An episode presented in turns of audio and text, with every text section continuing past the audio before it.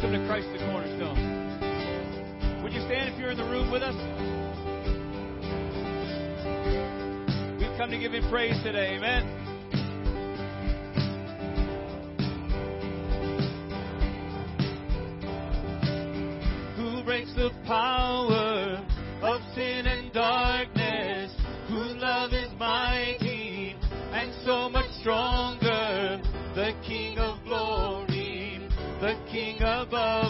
King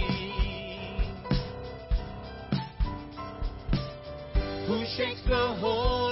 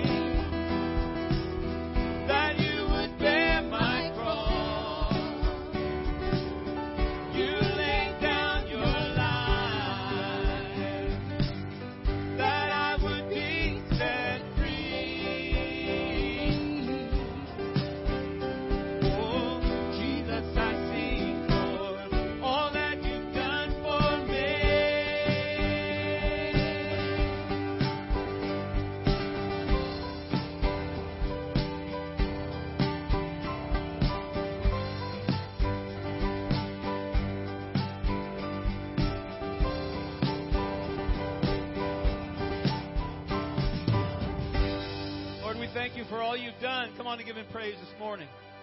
Hallelujah. Amen, brothers and sisters. Do we serve an amazing God?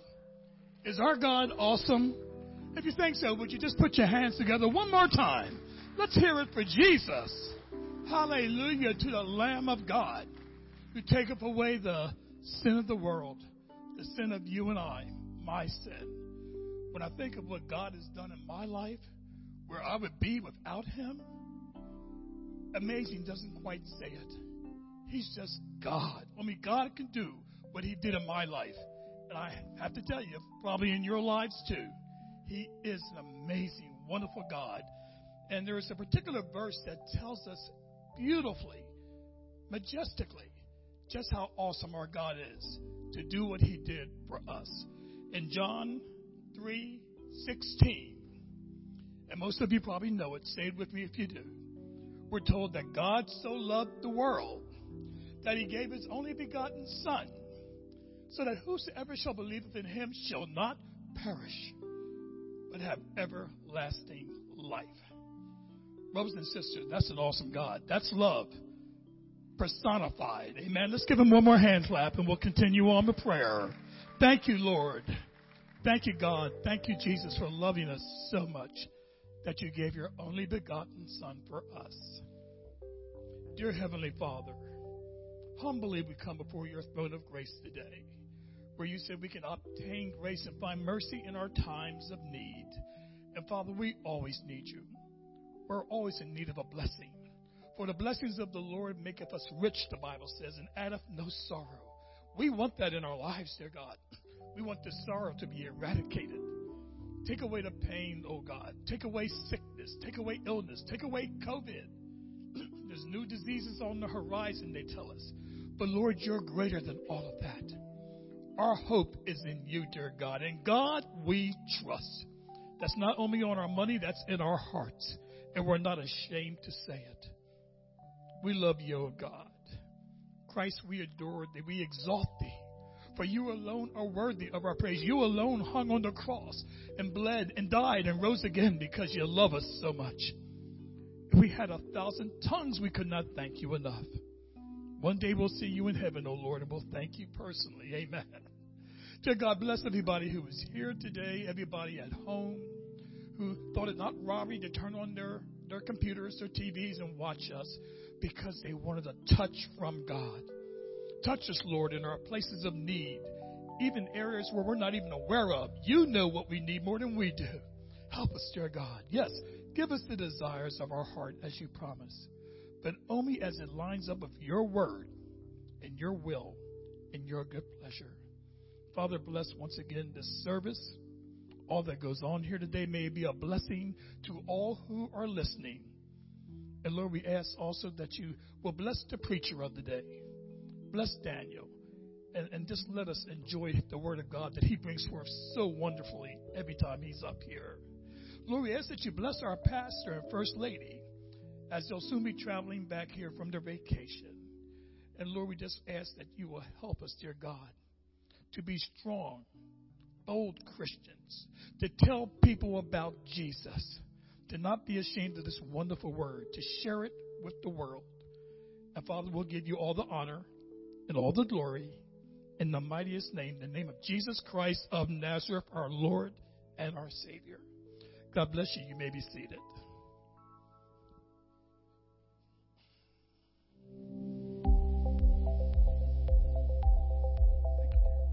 Hey everyone, my name is Lynn. Welcome to CTC, and thanks for spending part of your weekend with us. We have a lot going on at our campuses, so we wanted to take a few minutes and let you know about some of those. Spouses, parents, and relatives of those in prison often do time right along with their loved ones. Kairos Outside lets them know they are not alone. This is a two and a half day retreat that gives women a safe place to share feelings, foster spiritual growth and community, and creates opportunities for a relationship with God. Rebecca Simpson is part of the team for the May 27th to 29th retreat. We're asking you to consider praying at specific times for those on the retreat. Our website has a link to a prayer schedule that you can sign up for a time. Reaching out to help meet needs is both a responsibility and a privilege that we take very seriously at CTC. Our food bank is an important part of that ministry. We are so blessed week by week as so many of you bring items to be included in the food bank. In recent weeks, attendance at our Wednesday Hope Lunch has been increasing, and we want to be ready to meet the needs that exist. If you are able to drop off non perishable food items, you can leave them in the wagons located in the mall. Thank you so much for your ongoing support of this vital ministry. Serving in ministry is an important part of the life of any believer. There are many references in Scripture about serving others. Here at CTC, at both campuses, we have so many opportunities for you to use the gift that God has given you in ministry. Life groups, hospitality, kids ministry, students, music, media, and the list goes on. We need you to get involved in the things that make us who we are as a church. To learn more about how you can get involved or to explore the ministries we have, send an email to lpoindexter at ctcde.church. Thanks for being here today. Our prayer is that you leave feeling encouraged and closer to God. Please let us know if there's anything you need while you're here. You can find more information about all the events happening at our church by going to ctcde.church. Like us on Facebook and follow us on Instagram to stay up to date. Have a great week.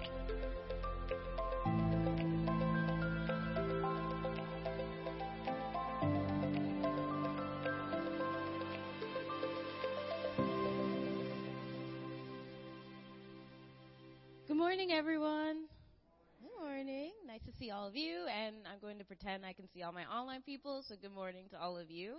And again, welcome. Thank you for joining us today. So if you are in the sanctuary with us and you are new, again, welcome.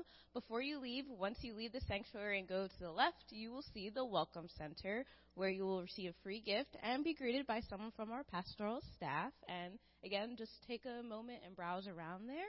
And for those of you online, you can either click the new here button at the top or click the bubble that just popped up in the chat. And now for Connect cards. If you are with us in person today, you will see a Connect card either at your table or at your seat, and we would love for you to fill that out so we know that you are here today. And also, you can write down your prayer requests because we're always praying for you. And same goes for those of you online. You can either click the Connect card button at the top or the bubble that just popped up in the chat. Thank, thank you, Rebecca. If you're seated in the room, well, let me say good morning. Good morning. It's good to see you. If you're seated in the room at your table, you will find a packet. And included in that packet, the first thing you'll see are message notes. You may use this form to jot down notes that you may have that come up during the sermon or points that you'd like to remember. If you're online, there is a notes section, so you can click there and also, if you're in the room, there's an offering envelope on your table. If you're online, there's a give button that you may select. At Christ the Cornerstone, we have 10 principles on giving, and it helps us understand our stewarding relationship with God. This week, we are on principle one, and I'm going to ask that you all say it with me. It's on the screens to your left and to, and to your right and it reads, We strive to give God's will priority over money. And there is also a scriptural reference that goes with this principle of giving, and it's also found on the screen. Could we read it together, please? Seek the kingdom of God above all else and live righteously, and He will give you everything you need. And that's one of the many, many, many things that we have to love about God. That God loves us so much that He provides all of our needs, not only financial, but all of our needs. So, would you please stand with us so that we can say a prayer this morning? Dear Heavenly Father, we thank you, Lord. We thank you, Lord, for this beautiful house where we worship you in spirit and in truth, Father God. We thank you, Lord, for living in a place where we can do that without fear of persecution, Father. But we are mindful that there are many who love you in other parts of this world who cannot do that. So, Lord, as you provide for our needs, we pray that you provide theirs. Deliver them, Father. And Father God, right now we're going to offer you some gifts. We ask, Lord, that you use all of these gifts for the upkeep of your kingdom. We ask, Father, in the name of Jesus, that you continue to use us as your hands and feet in this world. Father God, we pray that if there's anyone here today who doesn't know you, that you touch them, Lord. Touch them specially and let them know that you can forgive their sins and keep them through eternity. So we thank you, Lord, and we ask that you bless not only the gift, but the giver. In Jesus' name we pray. Amen. Please remain standing while we continue in worship. God, we come together to praise you today because you are worthy. The heavens declare the glory of God. Today we say, So will I. And God of creation, there at the start, before the beginning of time.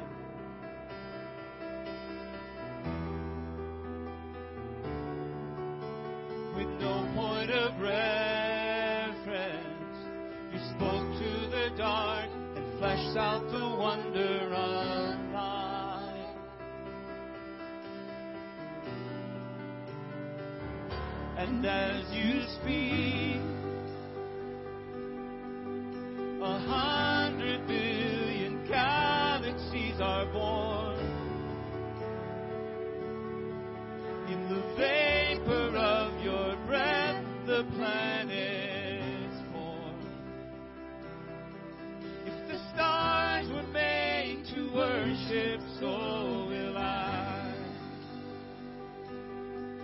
I can see your heart in everything you made. Every burning star, a signal fire of grace. If creation sings your praises,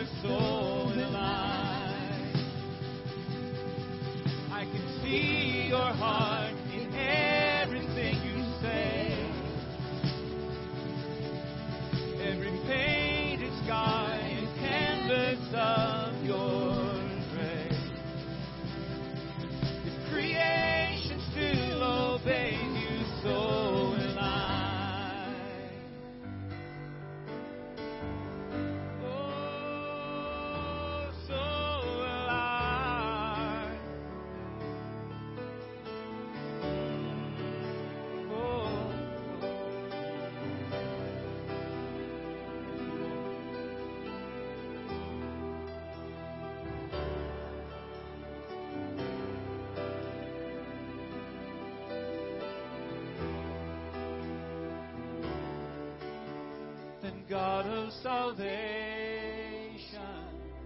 you chase down my heart, all of my failure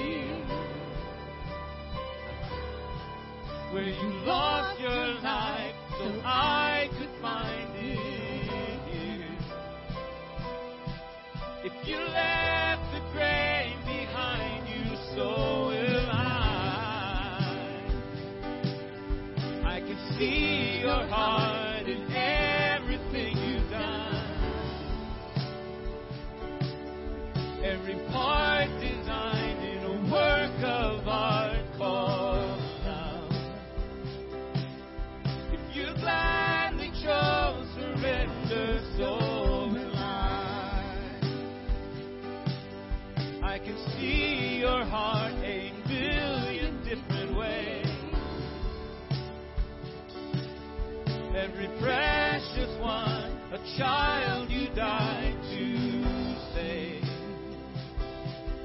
If you gave your life to love them, so will I. Like you would again a hundred billion times. But what measure could amount to your You're the one who never leaves the one behind.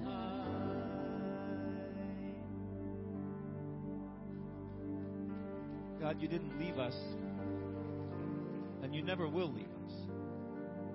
You left the 99 to come and find us, to come and rescue us. And Lord, all the ways that we see you in creation, the beauty of creation itself, Lord, other people that you have created, those that we share this life with, you gave your life to love them, and so will I.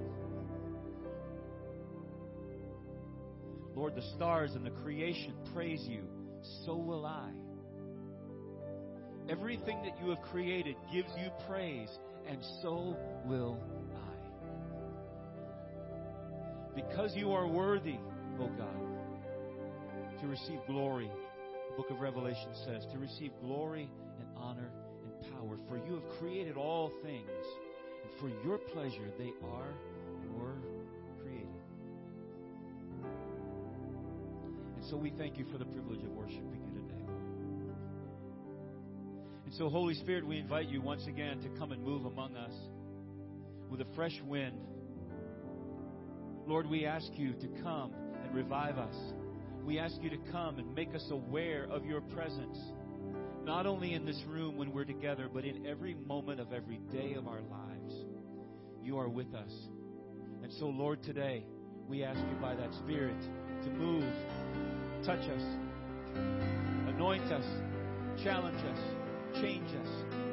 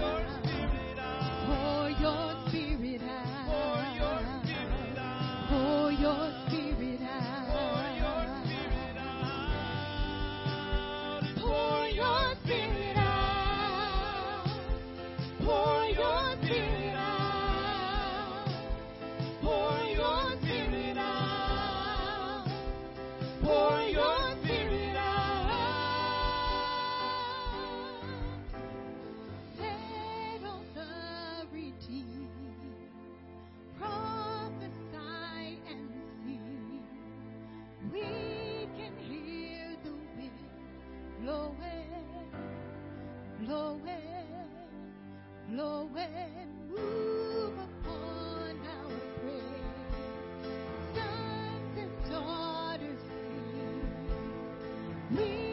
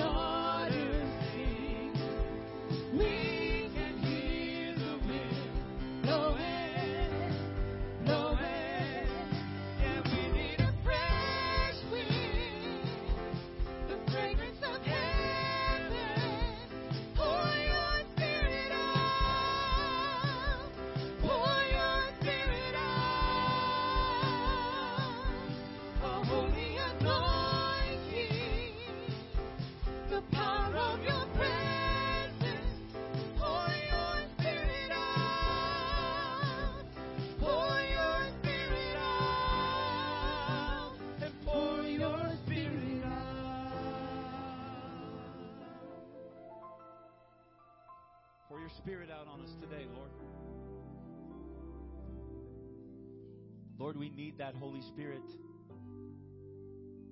When Jesus left the earth, he said he wouldn't leave us comfort, comfortless without a comforter, but he would send another comforter to be with us, and that is the Holy Spirit.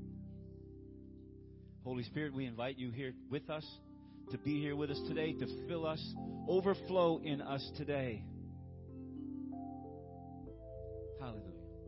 I'm going to invite April to join me on the platform today as we prepare to hear the message today. We're going to, if you have children that are going to kids' church this morning, they'll go with April and her team when we are finished this morning with, with the prayer. Uh, let's just go to the Lord in prayer today. Father, we thank you for your great blessing and your great anointing. And we thank you, Lord, that you have given it to us freely.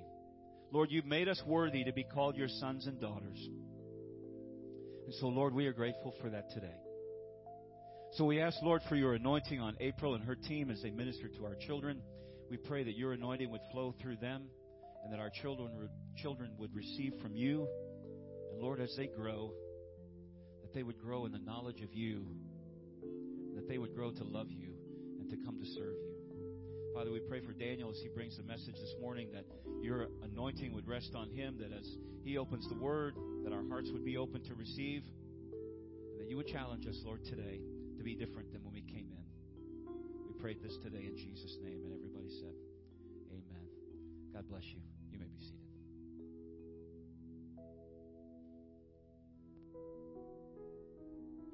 Life, it can be hard. But we were never meant to run this race alone. We were made for community, each one fulfilling their calling so that others can learn and become mature. Then, as Ephesians 4:14 tells us, we will no longer be blown about by every wind of teaching. Unity comes when we find when you find the place where you belong.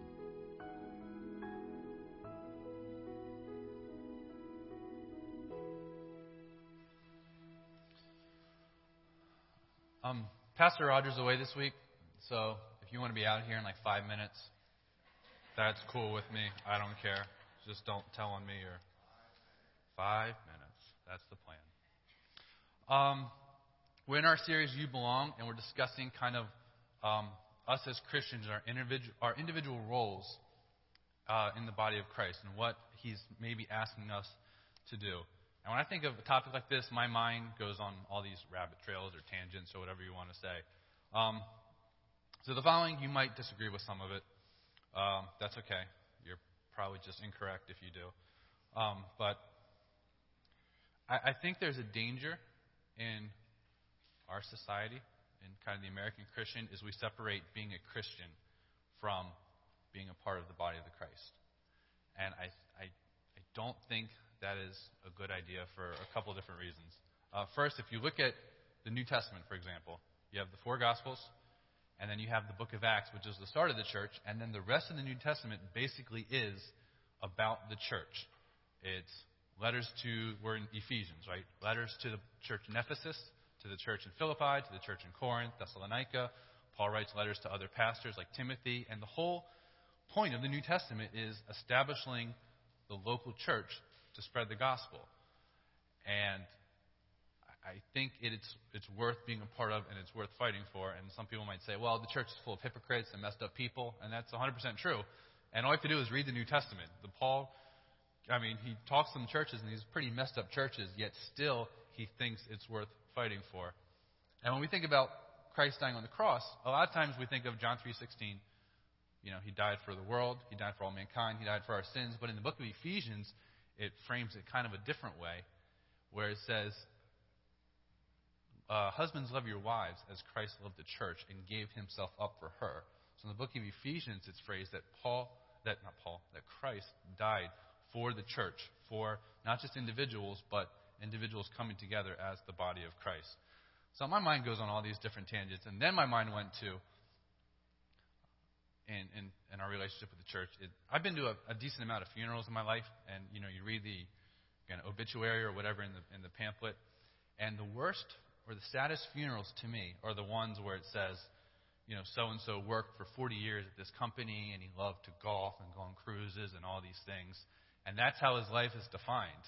And I'm like, oh man, like you're here for 80 or 90 years. God gave you this life, and then you're about to see Him face to face, and a life was dedicated to self. And I think that's uh, a dangerous uh, way to live. And I, I think that kind of the point of this is to kind of see where our where we fit in in church. And you may think that you're not good enough to do a certain role. Here, I'm going to be honest real quick. I play the drums. I am not good at drums like at all. And if you think I am, that means I've fooled you, and you have no idea what you're talking about. So like, if someone just come take my spot, I I really don't care. And it's like find like find where you fit in. If if you think, oh, someone's already doing that, well, they need a backup. They need two or three. Just find a need, see where God's calling you, and get in there. So that's that. All right, I'll I'll shut up after that. Okay. All right, we're in the book of Ephesians. And a little bit of background on Ephesians. Paul is writing from uh, prison, and he's most likely writing from Rome uh, to the church in Ephesus, and he's focusing kind of there's there's issues going on.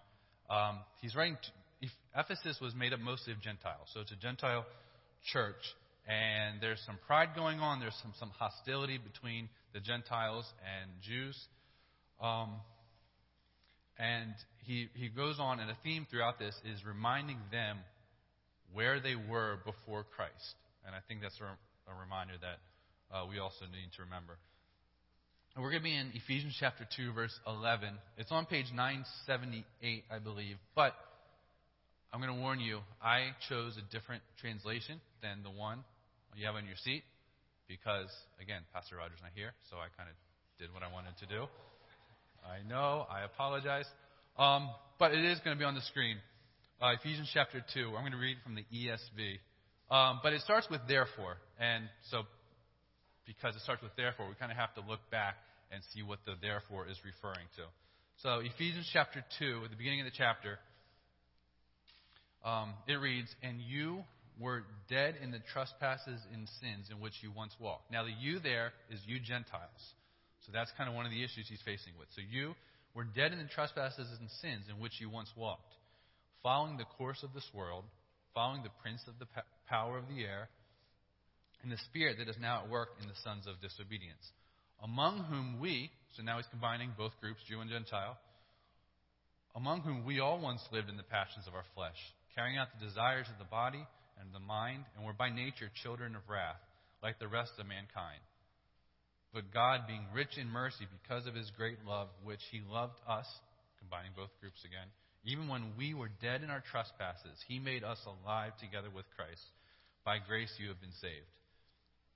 In a few verses later, in Ephesians chapter, uh, in verse 8, it says, By grace you have been saved through faith. It is not of your own, not of your own doing. It is a gift of God, not a result of works, so that no one can boast. So he's, he's reminding them, he's saying, Remember what you were like before Christ, that you were dead in your sins.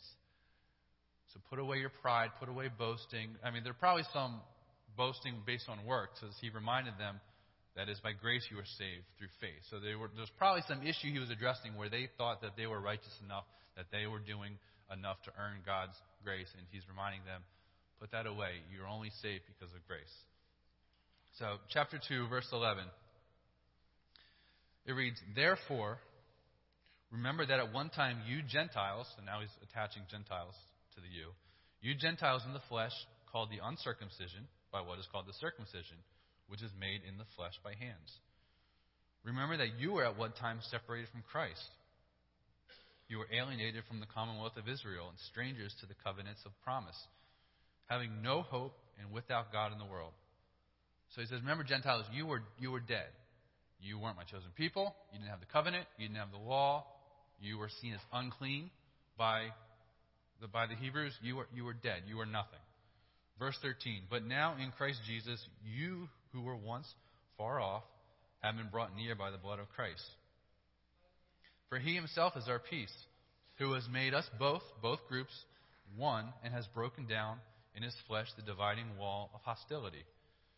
Now, the, the, the wall, the dividing wall, there's actually, um, at the time, there was a wall in outside the temple in Jerusalem, and it was um, going to the temple, and it had inscription on it warning Gentiles, like, do not go far, do not go past this point. You are not welcome here.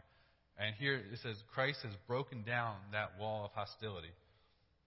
For he himself is our peace who has made us both one and broken down the flesh, the dividing wall of hostility, by abolishing the law of commandments expressed in ordinances, that he might create in himself one new man in the place of the two, making peace, and might reconcile us both to God in one body through the cross, thereby killing the hostility. He came and preached peace to you who were far off, being the Gentiles, and peace to those who were near, who were the Jews. For through him we both have access in one spirit to the Father. So uh, Paul is reminding his audience here. He says, Remember what your life was like before Christ. You were nothing. You were dead. You had, we read that you had no hope. And, and Christ has come to kind of break down that wall of hostility. Again, this is where my brain goes. So this message is kind of just my psych, you know, psychoness. But I, I saw that wall of hostility, and I was like, all right, how does that kind of apply to us? Because we don't really have the particular issue that they were dealing with here. But I think we still, as Christians, have kind of a wall that we put up uh, towards other, and maybe, um, you know, uh, subconsciously or what, what's the term? Subconscious, unconscious, whatever the term is. I don't know. I'm not that smart. That's right. Okay, I got it. Uh, so there's kind of two concepts that I that kind of came to my mind. And one of these may apply to you, both may apply to you, or, or neither may apply to you. That's fine. Uh, but one I, I kind of refer to as the slippery slope of the heart for Christians. And uh, as the Christians, we believe that we have the truth, that we are that we are right, that we have God's word revealed to us, that our holy book is the holy book. And because we have the truth, it's easier for us to feel superior to others, right? Like, how do we not feel superior? Because we have the truth. That means others that disagree with us don't have the truth. So we're superior. And then, because we feel superior, we may not do this on purpose, but we kind of separate from them um, because they're different than us. You know, in high school, there's the cliques, there's like the jocks and the cheerleaders and the nerds and all these things, and everyone kind of breaks off into their own groups. Uh, but we tend to do that too. Like, there's a good chance that your friends are just like you. They think the way you think, and they do things the way you do. So it's superiority. We kind of feel that we're maybe better than other people. And then we separate from people that we feel that are different from us. And that leads to caricature, where we kind of make up all these things about those people that we're different than, and that's because we've kind of separated ourselves from them. Like you know, you go to the uh, the like the boardwalk, and someone's drawing the pictures of the portraits, and it's like a portrait of you, but all your features are kind of you know exaggerated like crazy, and it looks ridiculous, and you pay like thirty dollars or whatever. But like that's what we do um, to groups we don't know. It's because we've separated ourselves from them. And then it was funny. we watched the movie. I I saw that the movie The Sandlot was on like two weeks ago, so I recorded it so I could watch it with Colin. And then last week I was talking to Kevin about The Sandlot afterwards, so I thought that was kind of ironic. But The Sandlot. All right, I'm going to explain the movie if you haven't seen it, and if you have seen it, then just bear with me because I have the mic and you don't. So I'm just going to describe the movie. But in The Sandlot, there's a kid named Scott, and he moves into a small town. Um, and all the boys in the town play baseball. And Scott knows nothing about baseball. He's kind of a book smart, nerdy kid. He knows nothing about baseball.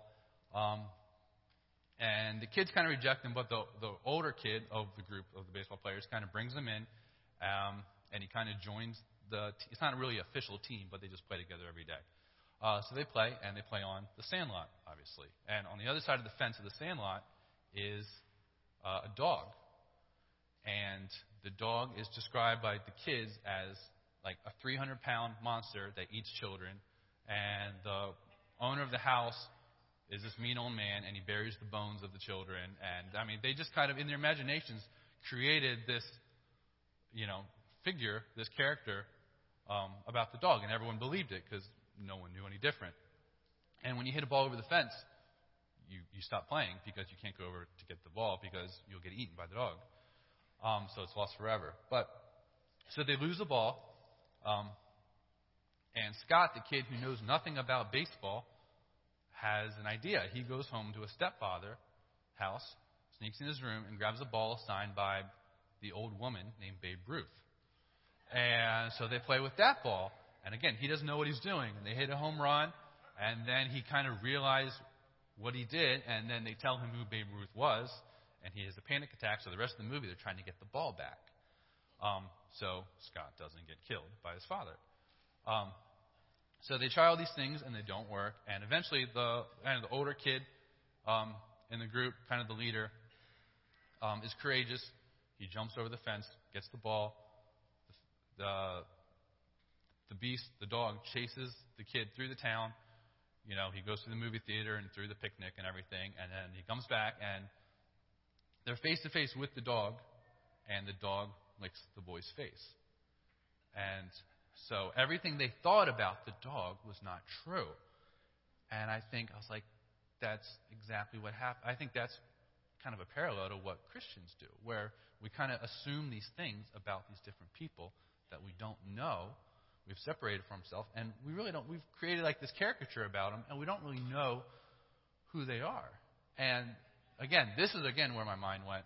It's, I'm I'm an insane person, but when I usually go to like Amores on Red Lion Road to get food for the youth group, and across from Amores is uh, Red Lion Tavern, and I'm not judging anybody, but I look, you know, you look at the people going into Red Lion Tavern, and it's easy to kind of assume all these different things about them. But it's like, and maybe they're full of Christians. I have no idea. But for the sake of argument, let's assume that they're not. It's like, who's going to reach those people? You know, it's like, if Jesus was here, would Jesus just go from church to church and just talk to Christians that are just like him? Like, no. Jesus would probably go to like Red Lion Tavern and places like that. And it's like, I'm not saying we should start a small group that goes to bars, but I'm also not saying that we shouldn't start a small group that goes to bars because, like, how are we gonna, how are we gonna reach those types of people? So I, I, I want well, anyway, that's just where where my mind goes. And then the second concept that came to my mind when I thought when I was reading this for the last couple of weeks and kind of the dividing wall of hostility and how we view other people is I mean, I got convicted of like I think about someone in your life or a couple people in your life that you just don't like. You can't stand them for whatever reason. And the reason may be well deserved. Maybe they've hurt you or, or whatever the case is. So think about that person. Now, this is not an attempt to make you feel guilty at all. But, all right, the life of Christ. So, Jesus did nothing but good for people for three and a half years, right? He would preach and teach and heal people for three, three and a half years. And the, his own people, the Jewish leaders, were against him, and the Roman, the government was against him too. So the authorities were all against him. He was betrayed by one of his 12 closest friends. He was arrested at night and when he was arrested, um, the other 11 friends just scattered. They ran away. Like, this is the ultimate tragic story. So he had a kind of a fake trial at night, and everyone knew that the witnesses the witnesses contradicted each other at the trial. Everyone knew the witnesses were lying, but it didn't matter. So he was convicted anyhow. He was before a judge who was a coward who gave in to the mob rule, and they released Barabbas. And everyone knew Barabbas was a murderer, and everyone knew Jesus was innocent, but it didn't matter because they, they did it anyhow. And he was crucified, which was designed by the Romans to be like the most excruciating type of death. So he was crucified on the cross with two thieves, and his mother, Mary, was watching the whole time. And it's like, that is like the most tragic of tragic stories. And yet on the cross, what did Jesus do? He prayed for his enemies and said, Father, forgive them, because they don't know what they're doing. And then I was really convicted, and this is super annoying that I did, where I thought of a couple people that I, I'm not fans of, let's say, and a couple weeks ago, I wrote their names down, and every day I've been praying for them.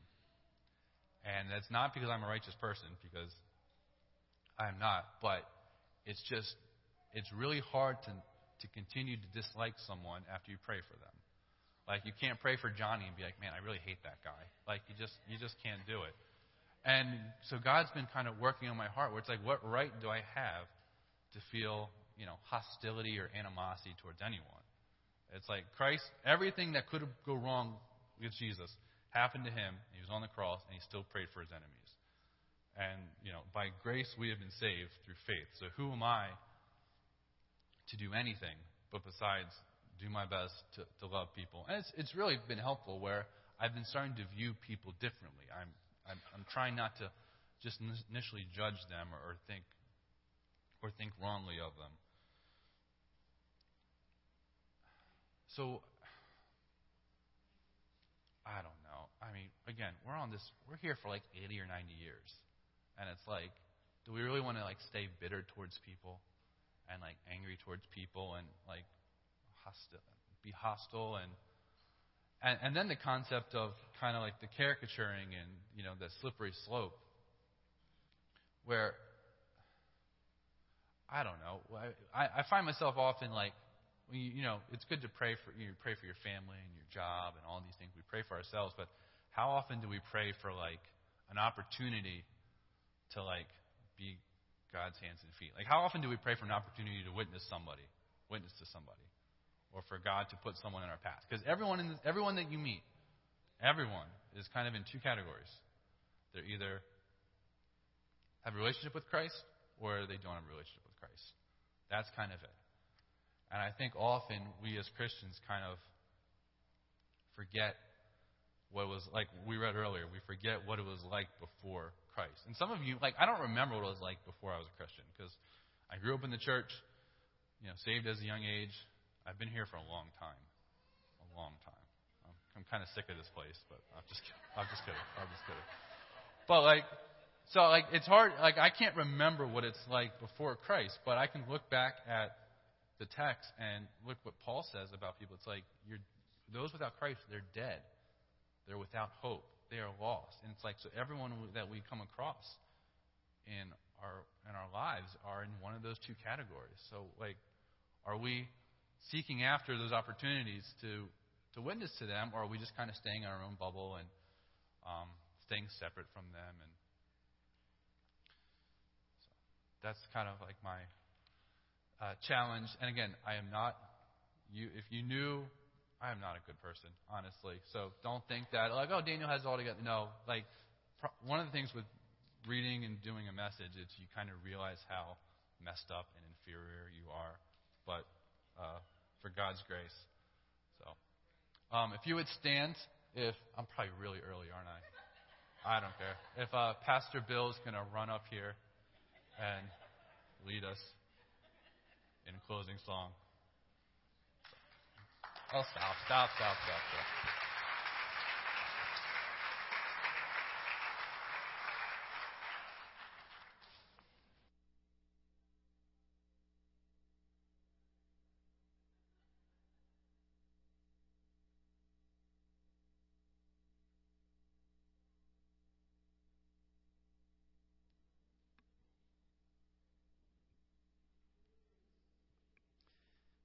There you go.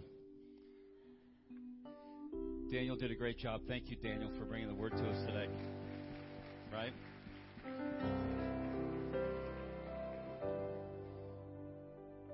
All of us had that opportunity. I had that opportunity today to think about. Yeah, if you go ahead and stand, I encourage you to do that. Think about where we were before Christ. Those are the, the two things that struck me today was first of all, where was I before Christ? And last week we sang a song that at the beginning of it said, If you knew me then, you believe me now. He turned my whole life upside down. Now, I grew up in the church like Daniel did, but I went away for a while. And God brought me back, even though I did some really dumb, stupid stuff. And I don't know why. But I'm standing here today as a testimony to the fact that God gives us that grace and that mercy in our lives. And the second second thing that struck me is how we cannot continue to dislike someone if they're on our prayer list. Man, I was hoping I wasn't going to be convicted to that level today, but here I am. So who are you going to put on that list in your life today?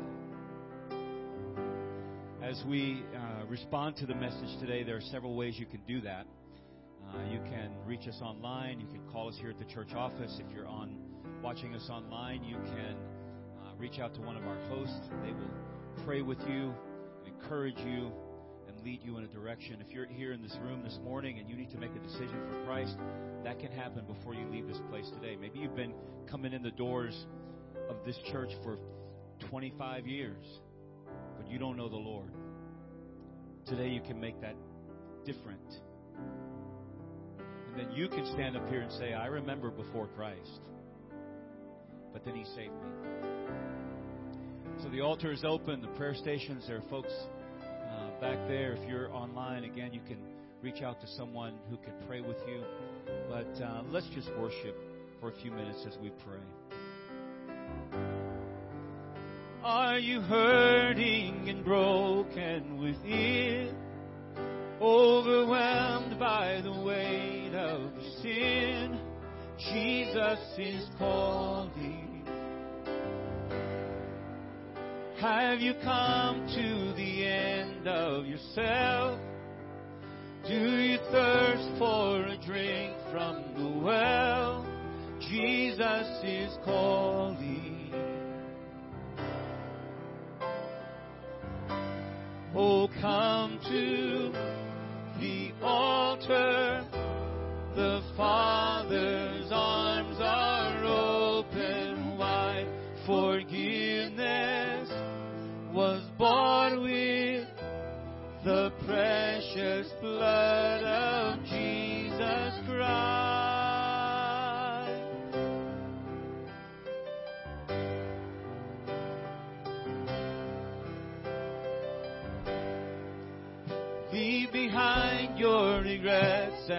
mistakes.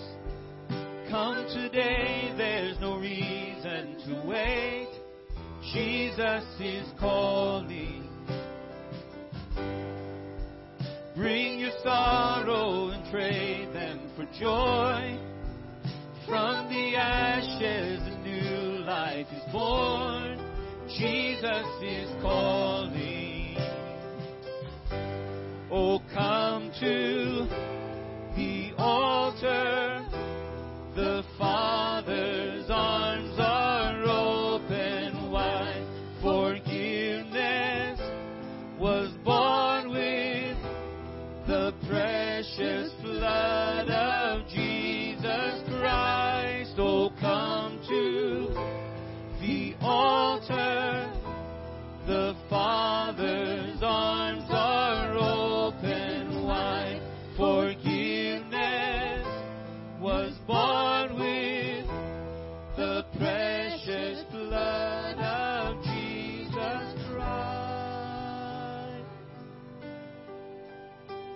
purchased our salvation with your blood.